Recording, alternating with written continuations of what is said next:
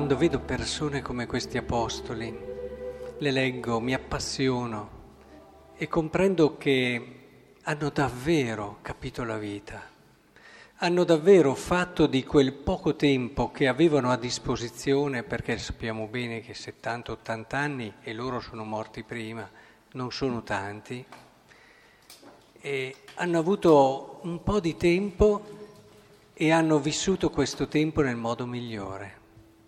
Non necessariamente erano partiti bene, ma hanno sicuramente concluso bene. La passione di Paolo, il coraggio di Pietro, così diversi tra l'altro, ma questo rende così bella la Chiesa. La Chiesa, lo dicevamo all'inizio di questa Eucaristia, è comunione, è il miracolo della comunione. Più che andare a cercare tanti miracoli in giro che hanno il tempo che trovano e che li può fare anche il diavolo i miracoli, tali e quali quelli che tante volte vediamo e ci entusiasmano. C'è un miracolo in assoluto che il diavolo non può fare ed è il miracolo della comunione. Non lo può fare perché è contrario al suo essere. Ed è questo quello che brilla in, queste, in questi apostoli, che hanno saputo superare tutte le difficoltà che venivano dalla differenza, una differenza radicata anche nella loro storia, due storie diversissime, quelle di Pietro e quella di Paolo, anche prima della loro conversione a Cristo. E, eppure sono riusciti, grazie a Cristo, a vivere la comunione. Se non ce l'avrebbero mai fatta, eh? pensando proprio a due tipi di personalità.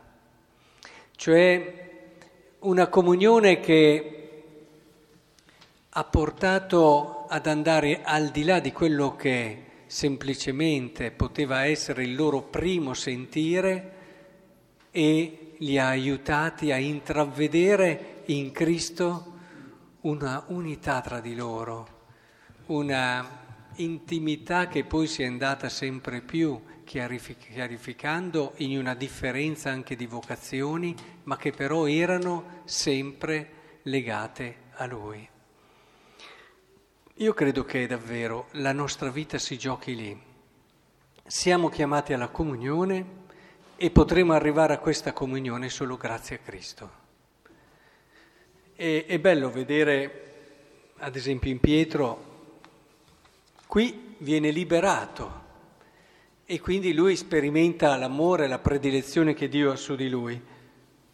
Quando arriverà a Roma non verrà liberato, ma perché lì avrà già raggiunto la maturità della sua fede, quella di cui ci parla anche Paolo quando dice ho combattuto la buona battaglia, ho terminato la corsa, ho conservato la fede.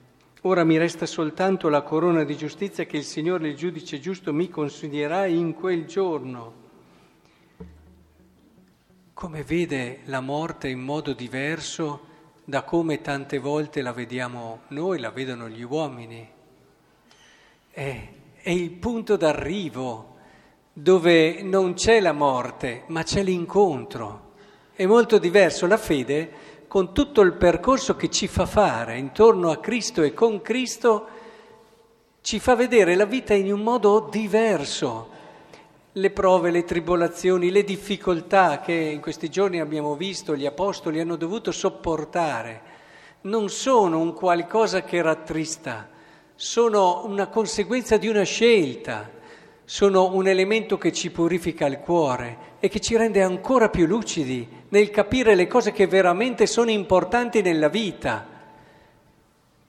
E la morte non è più la morte, ma è l'incontro con colui che hai seguito, con colui che ti ha sedotto, con colui che ti ha conquistato il cuore, colui che ti alzi al mattino e non puoi non pensarci come primo pensiero, colui che ti accompagna in tutte le tue giornate, in ogni momento, colui senza il quale tu dici non è più vita, colui che ti permette di vedere gli altri e di metterti nell'atteggiamento corretto e giusto di uomo di comunione e di accoglienza.